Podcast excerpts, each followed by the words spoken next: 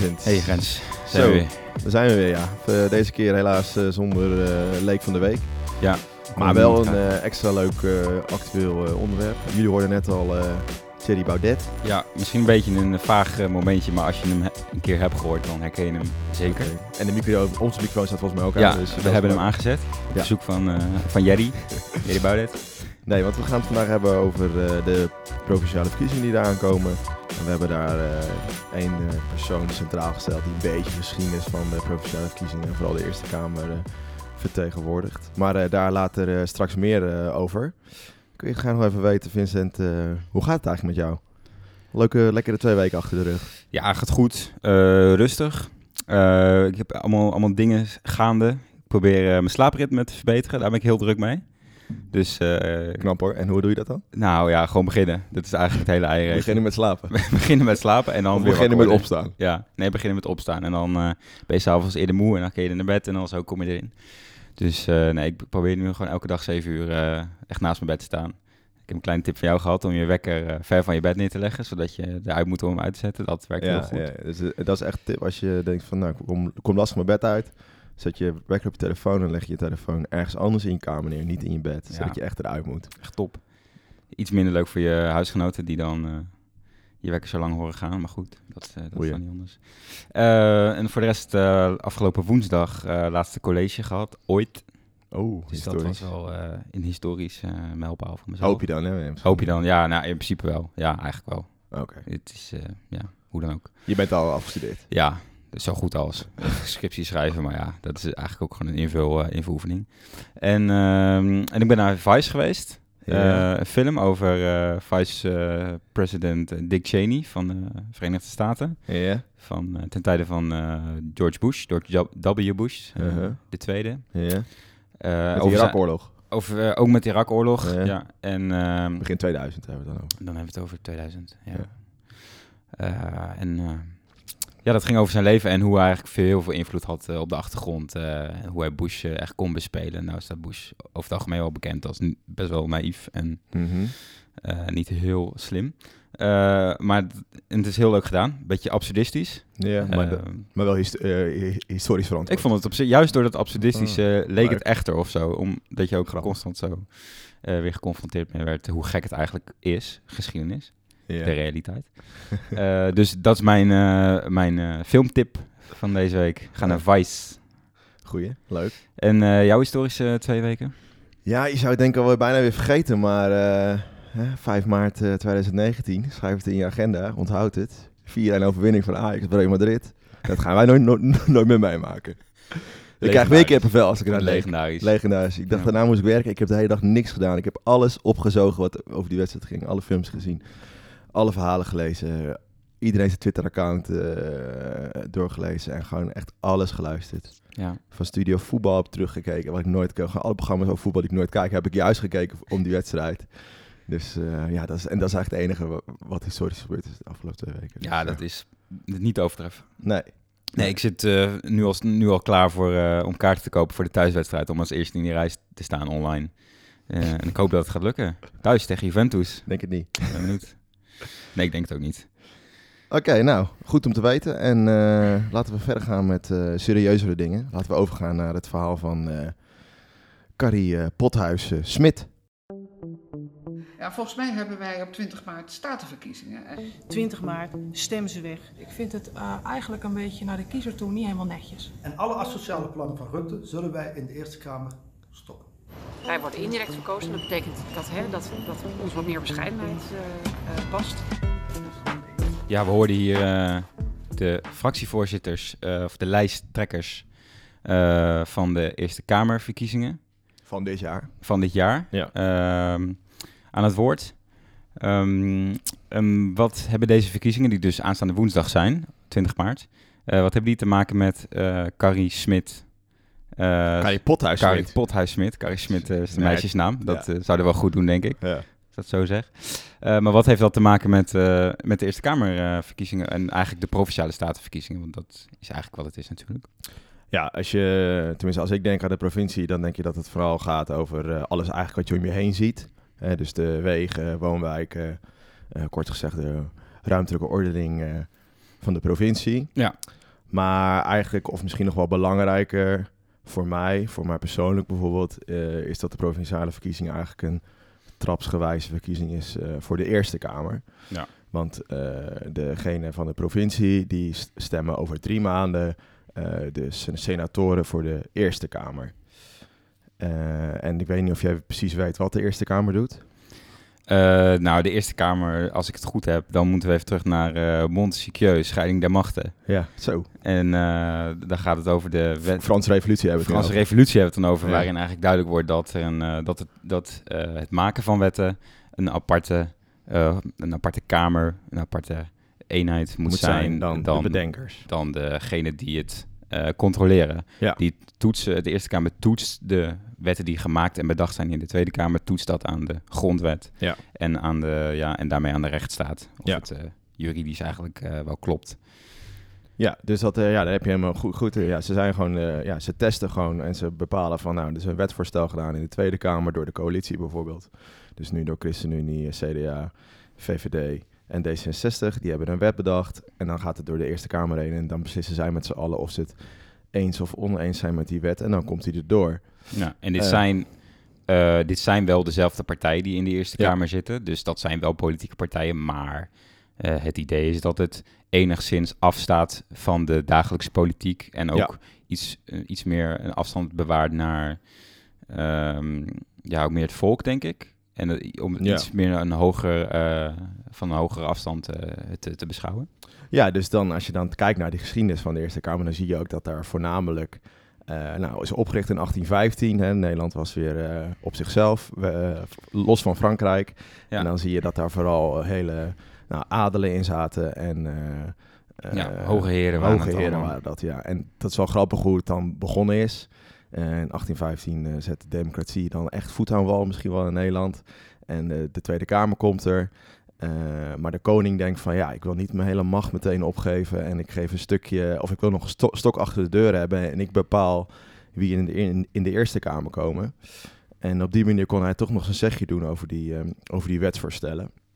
Is dat in de tussentijd wel een beetje veranderd. Je krijgt in 1848 uh, met Thorbecke uh, die, ja, die de grondwet. De grondwet, ja, die, die wijzigt het allemaal een beetje. Dan mogen er ook nog mensen in zitten die genoeg geld hebben. Dus als je eenmaal genoeg geld verdient, dan kom je ook in de, in de Eerste Kamer. Ja, census, kiesrecht. Ja, ja. ja. En dan, uh, dan, ja, dat, dan kunnen zij echt hun, uh, hun stem geven over de, over de wetten. En is de koning iets meer buitenspel gezet. ja, en dat ontwikkelt zich zo door. Maar wat je net al zei, inderdaad, zij hebben wel een iets een afstand tot, tot het volk, maar ook wel een afstand tot de politiek. Want ze komen alleen maar elke dinsdag bij elkaar. Het is echt, Ja. voor iedereen die erin zit, is het een nevenfunctie. Ja. Dus eh, ik las ook bijvoorbeeld dat eh, de mensen in de Eerste Kamer gemiddeld zes banen hebben. Zes functies, waar dit er dan één van is. En dan zitten ze gewoon de hele dag bij elkaar. En wordt er alleen de hele dag gestemd over wetten. Die zijn dan goed of, eh, of afkeuren. Ja, ja, volgens mij is, is er ook iets bij Zondag met Lubach over geweest dat er in, ook één iemand was en die heeft, die had een paar honderd eh, nevenfuncties. Ja. Eh, dus eh, ja, dit is, dit is geen dagelijkse, dagelijkse beroep. Nee, eigenlijk. ja, je bent er wel druk mee, want je moet al heet het, Ja. ben je bezig met inlezen, maar het is inderdaad geen, je bent er niet Ja. van maandag tot en met vrijdag mee bezig, want je doet er nog iets naast. En misschien is het wel leuk om te, om te vermelden dat de Eerste Kamer, ik denk dat jij wel weet waar dat zit, als je denkt aan het groot dicté van de Nederlandse taal, de fluwelen groene bankjes, Ja. daar komen ze bijeen. En dat is dus nog steeds het oudste eh, parlementaire gebouw dat ook nog in gebruik is. Het is al gebouwd in eh, 1650 uit mijn hoofd, rond die tijd. En het is nog steeds dus, eh, in gebruik en nog steeds is het heel klein, kruip door, sluip door. Maar ze komen daar nog steeds eh, bij elkaar. ja. En onze individu van de week, Ja, uh, Carrie Pothuis-Smit, ja, eh, werd geboren nadat dit eigenlijk allemaal eh, steeds democratischer werd en Mhm. steeds eh, verder van de koning af ging staan en dichter bij, eh, bij wat we het vandaag kennen. Want ze werd geboren in 1872, op Ja. 12 eh, februari, Mhm. in Amsterdam. Ja. Ehm, en daar werd zij geboren als eh, dochter van, ja, in een goed Ja, in, in, in welgesteld gezin. Ja. ja. de- haar vader was effectenmakelaar en had een, had een eigen zaak in, in ijzerwaren. Dus ja, ze hoorden gewoon bij de gegoede burgerij op dat moment. Ja, en zij deed eigenlijk iets wat de meeste meisjes niet deden uh, uit die generatie. Ze ging namelijk, uh, ze ging doorleren. Ja. Ze ging niet uh, gelijk trouwen met een man om vervolgens thuis voor de kinderen en voor het eten te zorgen. Maar zij ging naar, naar de kweekschool in Arnhem. Ja, voor onderwij onderwijzers, goede naam hè? Kweekschool. Ja, kweekschool. Dat is een andere naam voor, ja, de pabo zouden we het nu noemen. Denk het wel, ja. En het was al op haar dertiende, dus moet je nagaan. Ja. dan ga je zo vroeg al weg van je ouders en dan ja. keihard leren om, uh, om onderwijzer te worden. En dan als ze dan klaar is met haar studie of met haar, ja, met haar kweekschool, dan gaat ze naar... Ja, uh, op haar achttiende... Uh, ja, gaat ze naar Haarlem. En dan komt ze eigenlijk weer in hetzelfde milieu terecht als daarvoor. En ze gaat aan de gegoede kinderen lesgeven. Maar ze vindt dat niet zo interessant. Wordt duidelijk uit haar biografie. Dus zij gaat naar, naar Amsterdam en dan gaat ze lesgeven aan, aan, in arbeidsgezinnen. En vooral kinderen uit arbeidsgezinnen. Ja. En uiteindelijk komt ze terecht bij het bijzonder onderwijs van het Burgerweeshuis in, in Amsterdam. En dan zie je ook haar eerste tekenen van haar, ja, hoe zeg je dat, haar sympathie voor het proletariaat. Ja, want dan, wat, ze komt dus uit een goed milieu. Ja. En dit is eigenlijk de, de, dat ze voor de klas staat voor wat armere kinderen. En Ja. later dus in dat Burgerweeshuis komt ze er pas achter wat er eigenlijk voor armoede en ellende ook wel is in, in de maatschappij. En dan ja, worden die socialistische gevoelens van haar aangewakkerd. Ja. En dan wordt zij ook lid van de jongere afdeling van de SDAP. Ja, na, na een, een toespraak van, van Troelstra. Troelstra. In die tijd ging ze in de weekenden ging ze langs bij de vrouwen in de krotwoningen. Dat, ze dan, dat, dat lees je dan overal. En dan, dat zijn dan gewoon de woningen in de Jordaan bijvoorbeeld nu. Waar Ja. dan de, de arbeiders woonden. En dan de, de mannen vaak uh, hun geld allemaal uitgaven aan, uh, aan drank. En de vrouwen met het handen in hun haar zetten, ging zij daar langs. Ehm Ja, want die SDAP, dat is de... Voor- even zeggen dat dat de voorloper is van de, van de PvdA van Ja. nu. Ja. En eh, die Troelstra, eh, waar zij dus door geïnspireerd eh, is geraakt, Ja. is ook wel de Nederlandse Lenin genoemd. Ja. genoemd. Hij heeft ook een staatsgreep geprobeerd te plegen Ja, in de jaren twintig, als ik als ik ja, het ja de mislukking van... ja. Die hij volledig mislukt is, Ja. overigens. Wist je trouwens ook dat Troelstra een, ge- gezorgd heeft voor een legeropstand in Harskamp in Nee. 1918? Oké. Hij heeft dat aangezet en toen heeft het leger, is, eh, net als in Rusland, eh, heeft het werk neergelegd. En wat fikjes, of, ja, wat branden gestoken op de, op de kazerne in Harskamp. Maar uiteindelijk is het daarbij gebleven. Ja, ja, Nederland is gewoon helemaal niet... eh, Die, Die, is- die was er niet Nederland zijn, die, die, die doen dat niet. Die gaan Nee. niet rebelleren. Die zijn gewoon netjes. ja. Gewoon thuis zitten, aardappelen eten en geld verdienen. Ja. Maar Carrie Potter Smit daarentegen, zij, eh, zij, ja. Zij, nee, zij eh, hield zich daarmee bezig en met, met die dingen. En ze gaat dan ehm, in 1905 richt zij een blaadje op de proletarische vrouw. En dat is dan Goeie naam. onder, ja, hele goede naam. Dat is dan onder de, onder de, ja, zij is dan de, de redactie en als een blaadje van, of de vrouwenafdeling van de, van de SDAP. En eh, door middel van dat blaadje proberen zij een beetje punten op de agenda te zetten van de partij. Die dan eventueel later eh, zouden meegenomen worden in, eh, eh, Ja. In partijprogramma of beleid. Ook En een dat- beetje om de vrouwelijke eh, de doelgroep aan te spreken en wat, wat er speelt in hun, eh, in hun dagelijks leven. Zo kon je naast eh, informatie over echt politieke zaken ook wel lichtere kost vinden. Bijvoorbeeld artikelen over voeding, hygiëne, opvoeding. Er stond ook een eigen kookrubriek stond erin en een, ehm, een, ja, een feuilleton zorgde voor ontspanning. Mhm.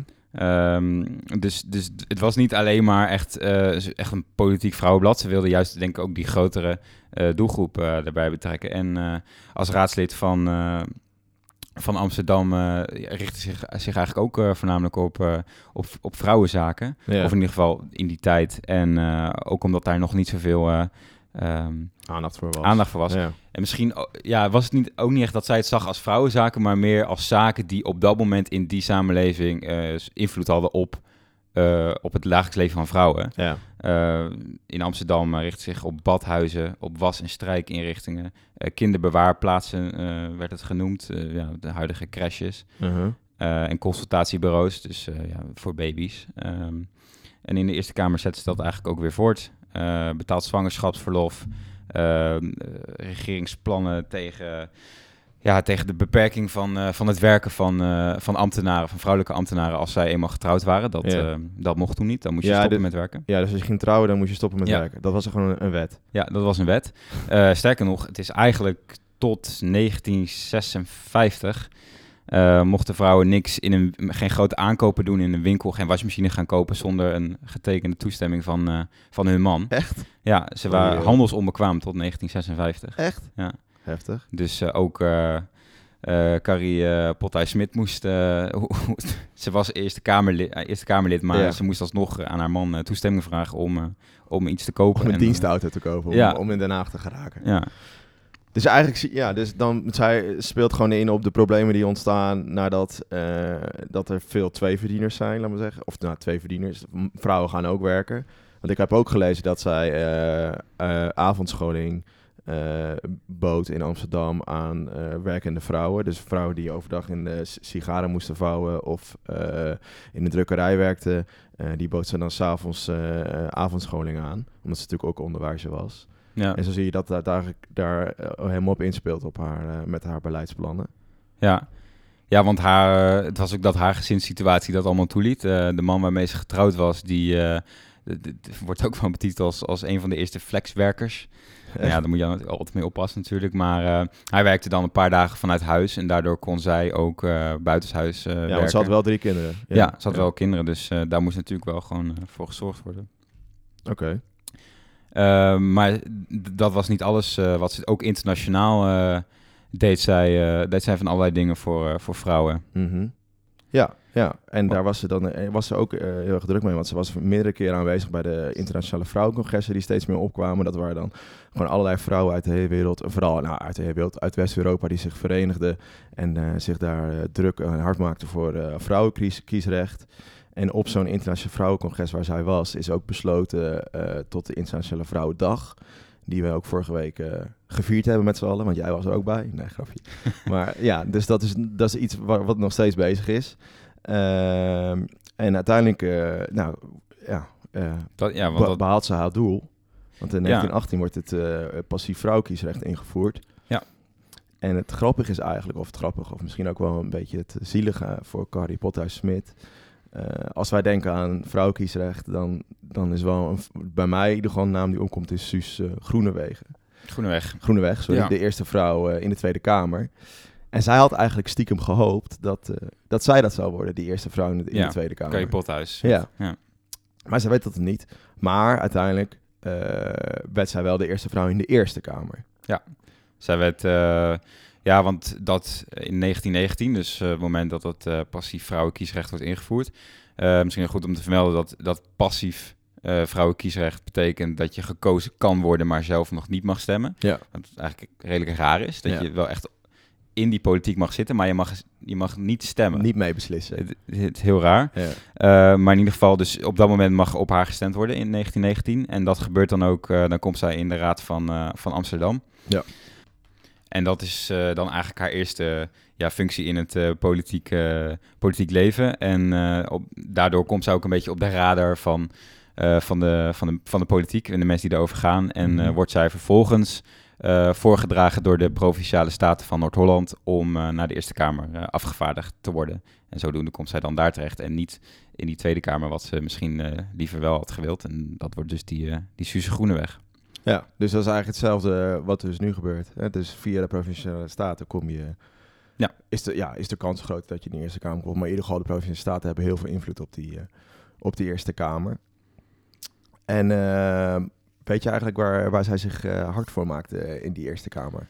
Ja, ik heb daar wel wat dingetjes over gelezen inderdaad. Dat zijn eh, ja, ik, ja, dingen die we misschien nu zouden bestempelen als eh vrouwendingetjes. Ja. Of niet? Ja, viel me ook wel een beetje op. Ja. En dat is ook wel grappig als je, cliché. als je Maar kijkt- misschien ook niet, want zij was natuurlijk de eerste keer dat zo'n vrouwenstem zich kon laten horen. Ja. Ja, dus dat is misschien ook wel de eerste keer dat het echt duidelijk Ja, werd van dat, het een probleem was. Want Ja. we hebben het dan over bijvoorbeeld die, dat, dr- het drankmisbruik van mannen. Ja. En het ont- de ontwapening van Nederland daar maakte zij, eh, maakte zij zich hard voor. Maar vooral inderdaad eh geheelonthouding in Nederland. Zij was zelf ook een geheelonthouder. En eh, eh, ja, dat vond zij gewoon heel belangrijk. Ik zag daar dat er gewoon heel veel sociale problemen er ontstaan. Nee, heeft ze natuurlijk groot gelijk in. Maar als we dan kijken naar hoe de media eh, haar ontving in de, eh, als eerste vrouwelijke Eerste Kamerlid, dan zie je dat er eigenlijk een beetje een soort van poep- en piesgrapjes worden gemaakt over, eh, over haar aanstelling. Als we dan dit lezen in Het Volk uit eh, 1920. eh, Katholieke krant. de katholieke krant staat er, ik, ik lees het even voor. Als het kind binnenkomt, heet het artikel. Nou, dat zegt misschien al wel genoeg. Dat het hele huisgezin van de Eerste Kamer zal juichen nu de eerste vrouw daar binnentreedt, is natuurlijk uitgesloten. Uit onbetrouwbare bron vernamen wij zelfs dat meer dan één van onze senatoren in de nacht, volgende op den dag dat de Staten van Noord-Holland mevrouw Pothuis-Smit naar de Eerste Kamer afvaardigde, door de nachtmerrie zijn gekweld. En daarna wordt er een grapje gemaakt over eh, aan het schoonste en heiligste gebouw, dus de Eerste Kamer, is een pothuis, aan, pothuis aangeboden. Oftewel een toilet. En dat slaat dan weer op haar achternaam. Dus dat zie je ook. Het wordt gewoon als een soort van, eh, eh, van, van grapje gezien. Of ja, gewoon iets Ja. hilarisch wat eigenlijk niet kan. En dat is best wel opmerkelijk, want het is nog geen honderd jaar geleden eigenlijk. Nee, ja, ik heb ook nog eh, iets uit een andere krant waarin ze een rode kakelkip werd genoemd. En waar de verslaggever eigenlijk concludeert dat de samenleving en democratie eh, tot een zeer laag niveau waren afgegleden.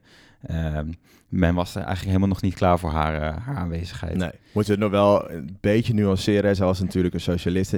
En dat, de, als je dat Ja. was in die tijd, was überhaupt al een beetje gevoelig met die communistische revoluties die Ja. net aan de gang waren. En natuurlijk wat we al vertelden over die samenstelling van de Eerste Kamer. Dat waren Ja. allemaal een beetje hoge heren. Ja, Eh, en eigenlijk ook de mannen die van de SDAP, dus van de voorloper van de PvdA, naar de Ja. Eerste Kamer toe gingen, werden een beetje met eh, minachting, werd een beetje met minachting naar gekeken, Ja. omdat zij vaak niet uit die eh hoge klasse circuit. kwamen. Nee, nee. Nee.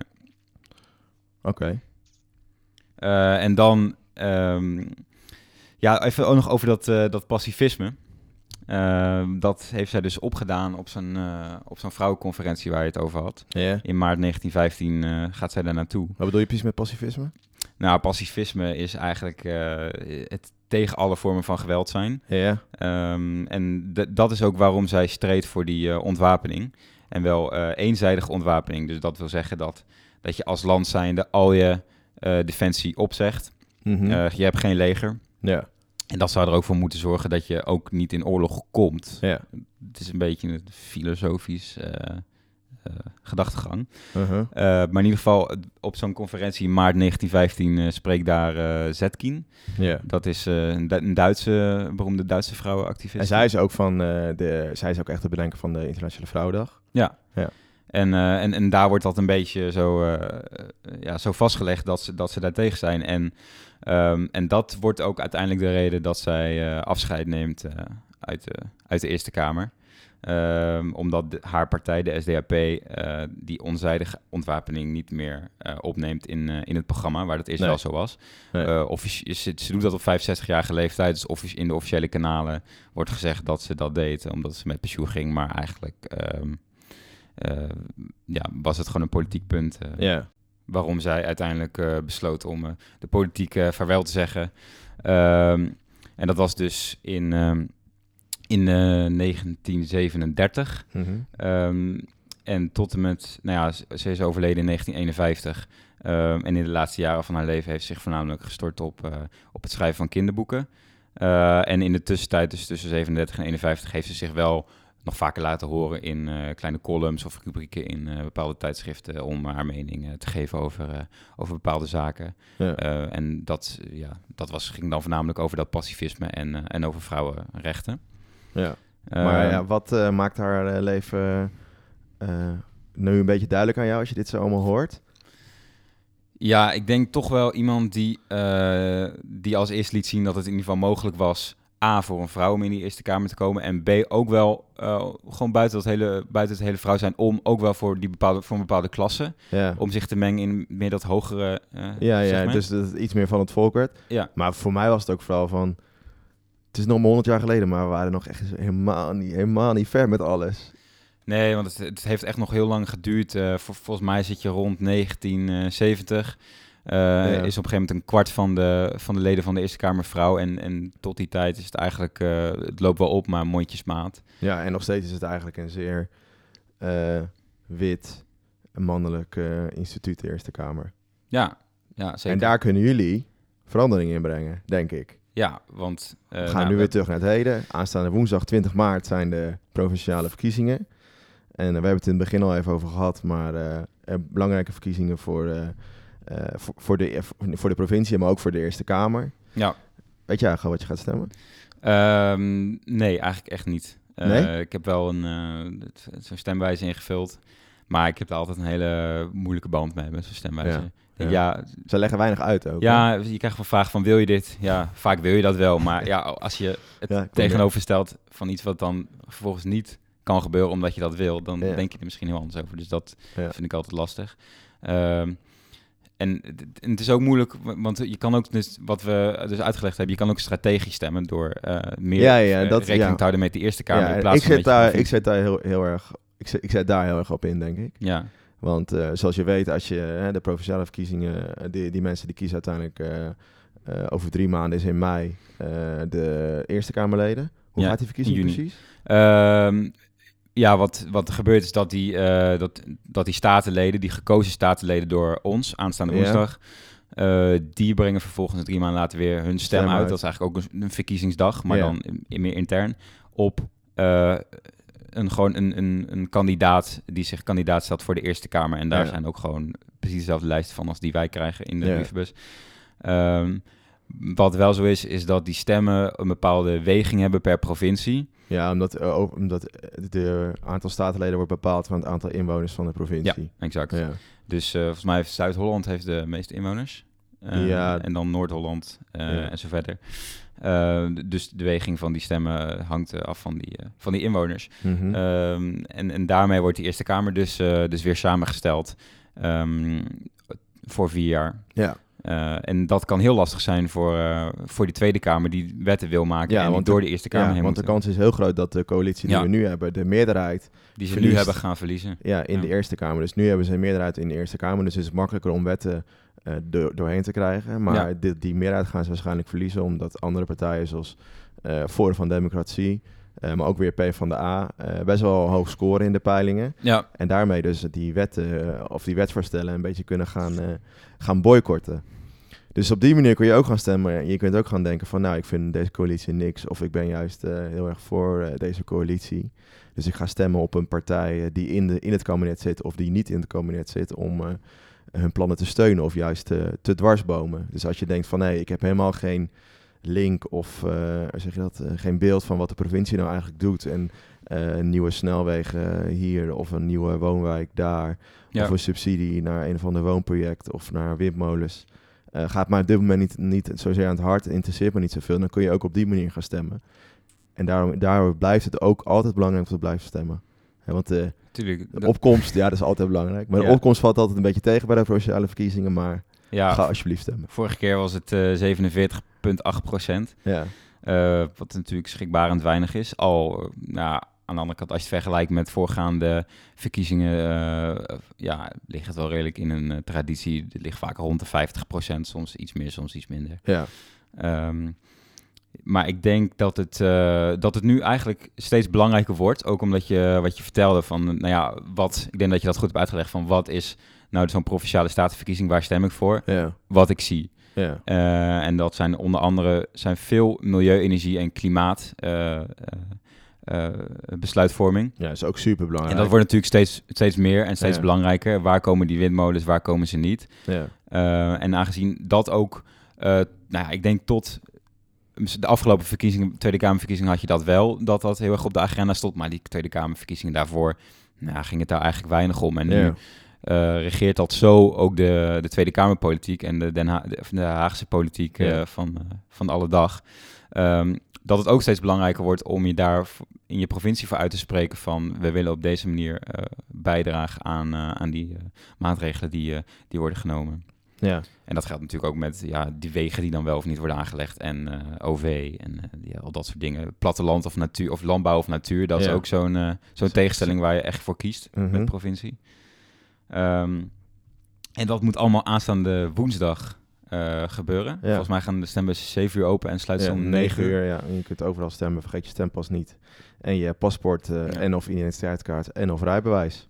Ja, En dan misschien eh, kun jij ervoor zorgen dat er dat het Eerste Kamer iets meer diverser komt en ook weer iets meer vrouwen inkomen. Bijvoorbeeld. Bijvoorbeeld, ja. Het zal leuk zijn, denk ik. Zou ik fijn vinden. Ik ook. Ja, zeker. Het lijkt me alleen maar beter. Ja. Toch? Zo, nou dat... Dat was de, een hele actuele eh verkiezingseditie. ja, we zitten in een andere ruimte, hè? Is het, eh, jij Ja, zei denk ik ook wel opgevallen. Ja, Maar ik eh, hoop- ik nou, hoop ik te- kijk inderdaad om me heen. Ik denk, dit is... We zitten niet meer in de studio. de speel moet ik thuis ook hebben, veel groter. Ja. Nee, inderdaad. Studio's momenteel... under- construction. under construction. Wordt alleen maar beter en mooier. Ja. eh, om eh, onze podcast eh, nog, Nog groter te maken. nog groter te maken. We hebben 100 volgers. Op Instagram. Maar dat is nog is lang niet Lang niet genoeg. We Misschien gaan nu naar 1000. een duizendste van wat we willen Ja. hebben uiteindelijk. We hopen op die miljoen. Ja. Langzaam bouwen.